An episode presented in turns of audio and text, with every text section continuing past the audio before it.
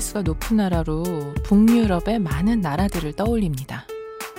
그 중에서도 스웨덴 사람들은요, 딱 좋다, 적당하다 라는 뜻의 라곰을 실천하면서 순간순간의 행복들을 실천하며 살아가는데요. 그래서인지 그들은 더 많은 돈을 벌기 위해 무리해서 과로하지 않고요. 음식도 딱 필요한 양만 먹습니다.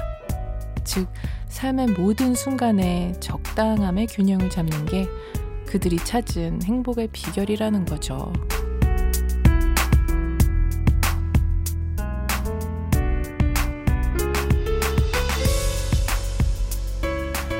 어렵게 보이지만 일상 속에서 라고움을 실천할 수 있는 방법은 간단합니다. 지금 이대로도 충분하다고 깨닫는 것. 지금보다 더 나은 삶을 살아야 한다는 마음이 오늘도 우리를 괴롭힙니다. 너무 열심히 하지 않아도 돼요. 때로는 적당한 게 행복의 기준이 되기도 하니까요. 안녕하세요. 여러분께 보내는 86번째 반편지. 저는 김이나입니다.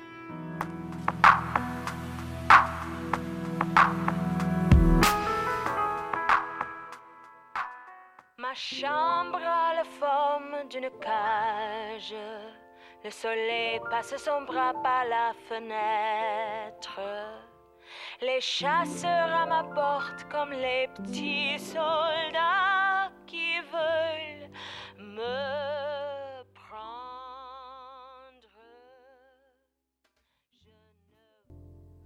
6월 25일 화요일 김이나의 반편지 첫 곡은 핑크 마티니의 생파틱였습니다. 아, 오프닝 이야기 여러분들 어느 정도 공감이 가셨나요? 얘기를 하면서 아, 이것도 어쩌면 어느 정도 산 사람들 의 이야기일 수는 있겠다 생각을 했어요. 이게 적당하다라고 할 만큼의 사이클 를 가진 사람들 경제적으로나 일상적으로나 자기만의 루틴이 있고 음, 약속된 것들이 있는 그런 사람들이라면 어 그럼에도 불구하고 어렵지만 말이라도 계속 되뇌이면서 그 라곰을 실천할 수 있겠죠. 그렇지만 아직 뭔가 사회적으로 경험적으로나 뭐 사이클을 형성하지 않는 분들이라면 아 좀 어떻게 저럴 수가 있겠어? 라고 하신들 아무도 뭐라고 할 사람은 없는 것 같습니다. 어, 그렇지만 신재철님께서 라디오 프로그램별 애청자도 행복지수 조사하면 반편지가 1위일 뜰요. 1등요. 라디오계의 북유럽, 라곰, 반편지. 아, 아, 좀, 좀, 잘난 척도 해, 해 좀, 해 좀, 해도 되겠습니까? 잘난 척을 하려는데 말이 꼬여서 제 잘난 척이 조금 엉망이 돼버리긴 했지만, 예. 그게 또 제 맛이지 않겠습니까? 그렇게 얘기해 주셔서 아무튼 감사합니다. 오늘은 우리끼리 수다 떨고 소소한 얘기 나누는 그런 시간이에요. 털어놓고 싶은 얘기나 듣고 싶은 노래 신청해 주세요. 오늘따라 약간 발음이 조금 저는 게 오늘 뭐 사고 하나 치지 않을까 싶은 흥미진진한 긴장감도 함께 합니다. 방송에 소개된 모든 분들에게 비타민 음료 보내드립니다. 사연 주실 곳은요. 문자번호 샵 8001번, 짧은 건 50원, 긴 건 100원이고 고요 인터넷 미니, 미니 어플은 무료입니다. 여러분은 지금 김이나의 반편지 함께하고 계십니다.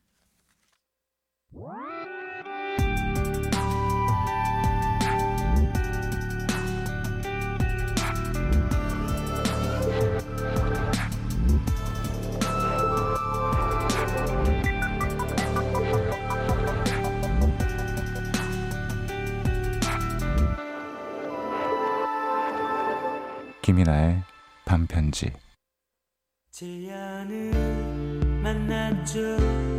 아무도 우리가 이렇게 쉽게 이별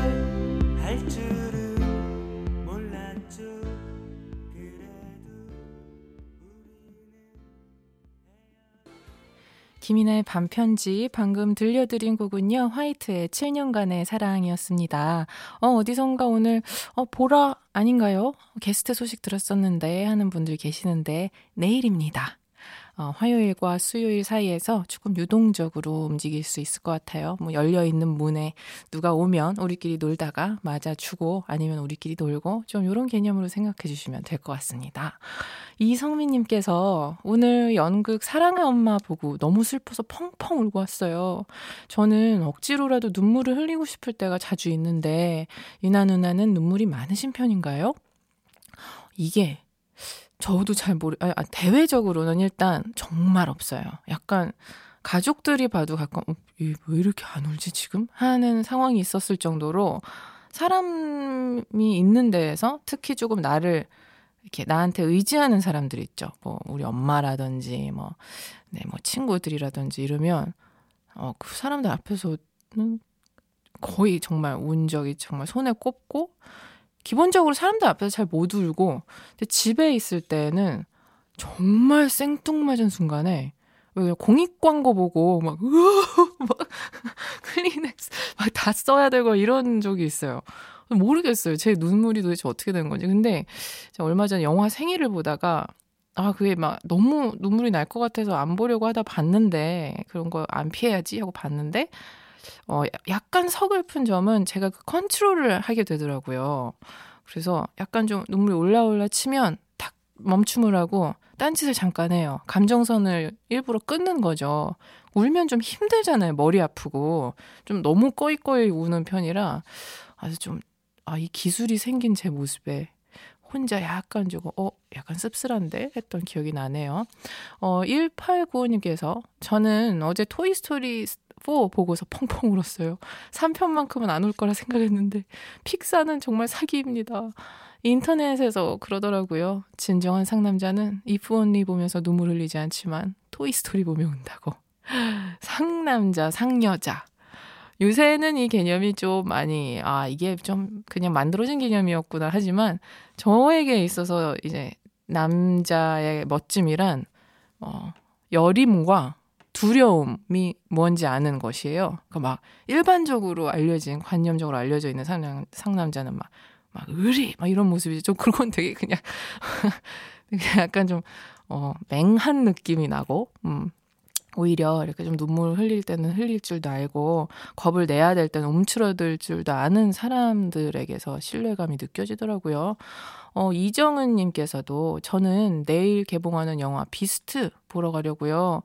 이성민 배우님 열연하시다가 눈에 실핏줄 터지셨다던데 자신의 일에 몰입하는 사람은 항상 멋있고 특유의 에너지를 주는 것 같아요. 영화 보고 와서 감상평 간략하게 전할게요. 해주셨습니다. 아, 감사해요. 감상평 전해주시고, 볼만한 건지 또 우리 식구들한테도 알려주시면은 다 물을 가서 보게 되거나 아니면, 어, 그거는 말씀이 딱히 없으시면은 아닌가? 하게 되는 정보로 받아들이면 되겠죠. 지금 듣고 계신 분들도요, 신청곡 있으시면 사연 보내주세요. 노래만 보내주셔도 좋습니다. 어, 실시간으로 음악 틀어드릴 거고요. 보내주실 곳은 문자번호 샵 8001번, 짧은 건 50원, 긴 건 100원입니다. 인터넷 미니, 미니 어플은 무료고요. 노래 듣고 올게요. 종현의 하루의 끝. 손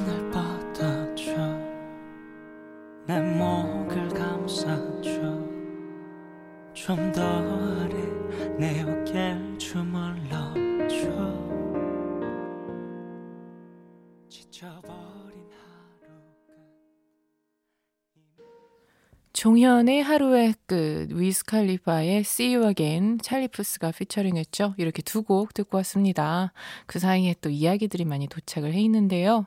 임다영님께서 제가 1년 동안 준비한 제 인생에 정말 중요하다고 생각한 자격증 시험에서 아쉽게 한 문제 차이로 떨어졌어요. 정말 너무 속상하지만 누구에게 말하기도 어려워서 혼자 속으로만 울고 있습니다. 정말 속상한 와중에 택시에서 라디오를 듣게 됐네요. 하셨습니다. 아, 그래도 우리 택시에서라도 만나서 너무 다행이에요. 잘 오셨고요. 이게 1년 동안 음, 준비를 하실 때, 그래, 이거는 내 인생에 정말 중요한 일이야. 라고 스스로 상징성을 부여하신 거잖아요. 그 시험에. 그렇지만 그것이 떨어졌다고 해서 정말로 그게 팩트인 거는 아닐 거예요. 정말 객관적으로 그것이 인생에서 커다란 구멍이 난 것이냐. 그거는 아닐 거라고 저는 믿어요. 그러니까 그 목표로 잡아야 됐었기 때문에 그동안 임다영님께서 몰입해 오신 어떤 음, 목표 골 같은 거였는데 지금 좀 아쉬운 결과가 나왔지만 한 번 더 마음 다 잡고 그래 다시 한번 훌훌 털고 잡으셔도 좋지만 너무 이거를 아, 인생에 벌어진 약간 비극으로 받아들이지는 않으셨으면 좋겠습니다. 어, 권진영님께서는요, 오늘 어여쁜 동생에게 청첩장을 받았는데, 이유는 모르겠지만 그만 울컥해서 눈물을 보이고 말았습니다. 그래도 전에는 결혼 행진곡에서 이상하게 사연 있는 여자처럼 눈물이 났는데 이젠 청첩장에서도 눈물이 나오다니 나이가 들어서일까요? 여튼 예쁜 수진이 결혼을 축하하며 양파의 Marry Me 신청합니다 하셨습니다. 아, 저도 이 결혼식에서 왜 이렇게 눈물이 나는지에 대해서 심각하게 고찰을 해본 적이 있어요. 일단은 어 그 가장 좀 눈물 포인트는 거기잖아요. 이게 아버지에게 가 이렇게 넘겨줄 때 신랑에게 신부 그때 일단 퐁퐁 터지고 2차로는 신랑 신부가 부모님에게 인사할 때 어머 그때 근엄하게 앉아 계시던 양측 아버님께서 막 특히 이제 신부 측 아버님들이나 어머님 엄청 우시잖아요. 거기에 나도 모르게 동화되는 것도 있고 두 번째로는 그것도 있는 것 같아요. 그렇게 많은 사람들이 모여서 사실 거기에 굳이 시간까지 할애해서 온 사람들은 물론 뭐 부모님 관계 때문에도 있겠지만 한 마음으로 그 안에선 정말 좋은 마음으로 축복을 하게 되잖아요. 그런 자리가 이제 생각보다 살다 보면 많이 없는 것 같아요. 정말 한 마음으로 순수하게 뭐 누군가의 행복을 기원하는 것 그게 주는 어떤 벅찬 에너지가 있지 않을까 그런 생각을 혼자 진지하게 해봤습니다. 저도 굉장히 좀 안 오는 척하면서 결혼식장에서 좀 그런 적이 있습니다. 반편지 가족들의 이런 얘기들 또 음악 신청 받고 있어요. 실시간으로 얘기도 나눠드리고 노래도 틀어드리겠습니다. 보내주실 곳 문자 번호는 샵 8001번 짧은 건 50원 긴 건 100원이고요. 인터넷 미니 미니 어플은 무료입니다. 노래 들려드릴게요. 권진영님 신청곡이죠. 양파의 Marry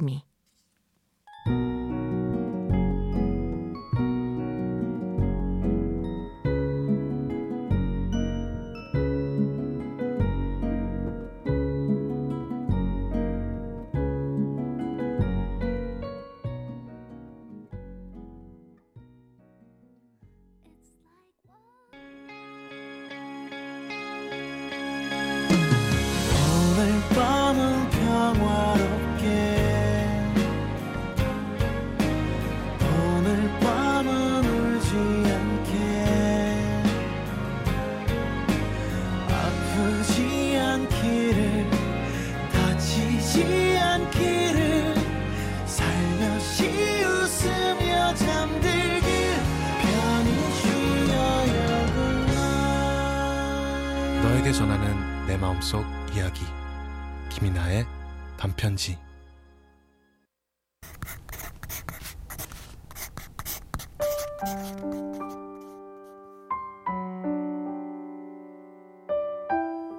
가사의 발견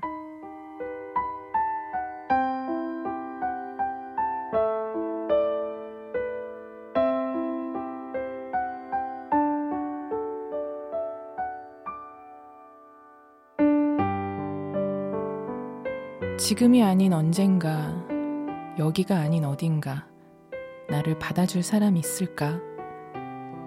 가난한 나의 영혼을 숨기려 하지 않아도 나를 안아줄 사람이 있을까?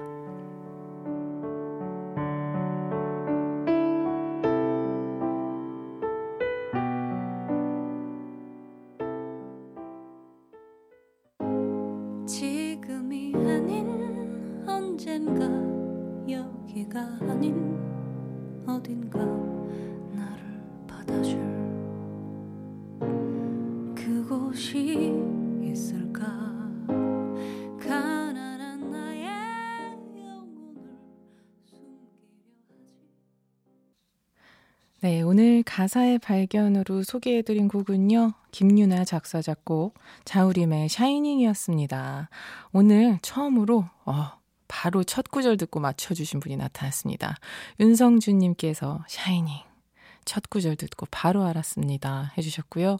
박정효 님도, 아, 들을 때마다 눈물이 나는 곡. 하, 다들 참 많이 공감하는 노래인가 봐요. 저도 이 가사는 정말 소름 끼치게 어, 내 가장 큰 두려움을 짚어낸 가사라고 느꼈었어요. 요즘에도 마찬가지인데 항상 우리는 다 약간씩은 백조처럼 살고 있지 않나요? 되게 사회적인 동물들이니까 어, 적당히 누군가에게 거슬리지 않게 또 나의 부족한 점은 좀 가리고 모난 데는 조금 둥글려서 그렇게 살아가는데 어, 우리 스스로들은 알잖아요. 우리가 진짜 저 내면에는 어떤 모자람들이 있는지 물론 모르는 사람들도 있어요. 근데 아는 경우에는 참 그 두려움이 많아지죠.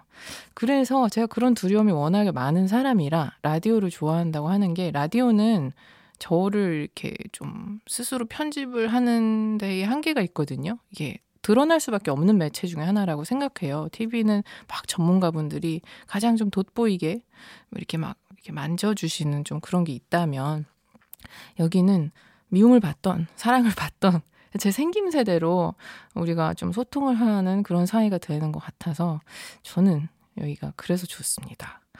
아, 참, 아무튼 또 오늘도 미니 미니 미니 코너죠. 언젠가부터 우리 반편지에 등장한 코너 가사 이야기 글로써 한번 만나보는 가사 시간이었습니다.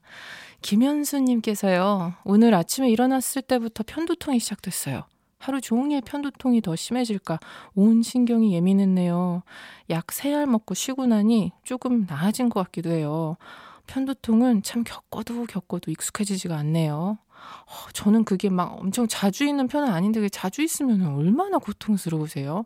그게 저도 되게 미련하게 한 가지 진통제만 먹으면서 살았는데 예전에 한 친구가 어 그러면은 이 그 계열이 안 맞는 걸 수도 있으니까 이 약을 먹어보세요 추천할 때 되게 잘 듣더라고요.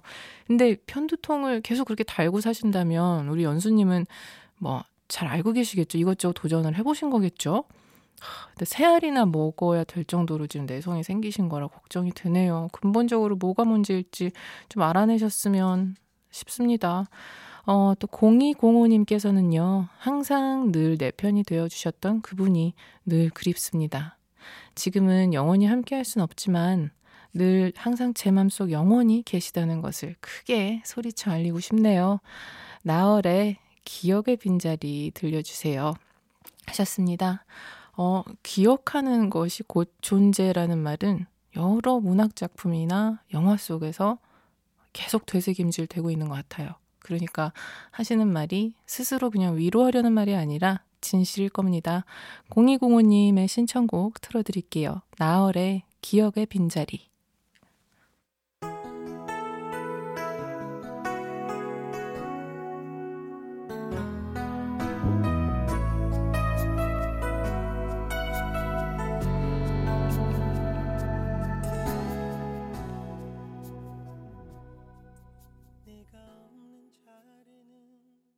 나월의 기억의 빈자리, 신화의 in a Lifetime까지 두 곡 듣고 왔습니다.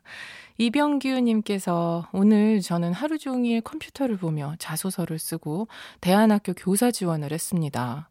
그렇게 한바탕 전쟁을 치르고 반편지 들으면서 생각해보니 문득 밤뒤의 작사가 지망생 시절은 어땠는지 궁금하네요. 그때 밤뒤는 이 치열한 전쟁을 어떻게 치러내셨는지 궁금해요. 하셨습니다. 어, 저는 그때 직장을 다니고 있었던 때라, 음, 계속 그 일상을 유지하는 바람이 들지 않으려고 노력하면서 워낙에 이제 작사가 난 작사를 할 거다라고 이야기를 하면 다들 뭐 아마 잘해봐라. 심지어는 우리 어머님까지도 아유 그냥 헛짓거리 하지 말고 회사 열심히 다녀라. 뭐 그럴 수밖에 없는 좀 일이잖아요. 아직도 좀 그런 이미지도 많고 실제로 조금 좀 입문이 어렵 기도 한 일이라 그런지 그래서 저도 계속 그래 안 될 수도 있어라는 마음가짐으로 꾸준히 어 항상 A안 B안 C안 인생을 좀 그런 식으로 항상 준비해 버릇 해온 것 같아요. 그래서 그냥 열심히 회사를 다녔습니다. 그러다가 오는 기회가 있으면 최선을 다해서 임하고 안 되면은 쿨하게 포기하고 그런 반복이었던 것 같아요. 어, 여러분 지금 김이나의 반편지 함께하고 계십니다. 모자란 사랑 고백이라는 걸 알지만 어쩔 수 없이 마음을 전하고 싶어 휴대폰을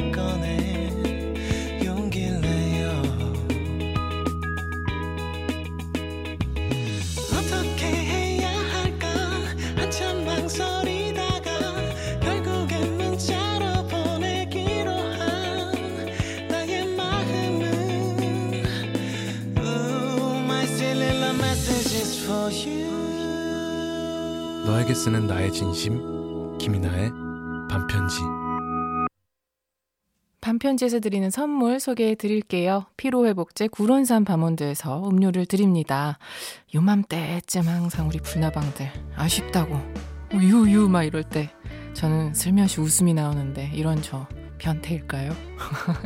또 내일도 보고 싶어 하신다는 증거잖아요.